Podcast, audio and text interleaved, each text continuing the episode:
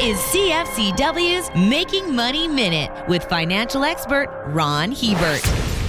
The cost of home ownership has risen 7.5% in the last 12 months, making Canadian real estate the least affordable it's been in 31 years. In places like Vancouver, it now takes 74% of a family's income to service all the costs associated with calling a place your own. This leaves many potential buyers squeezed out of the market.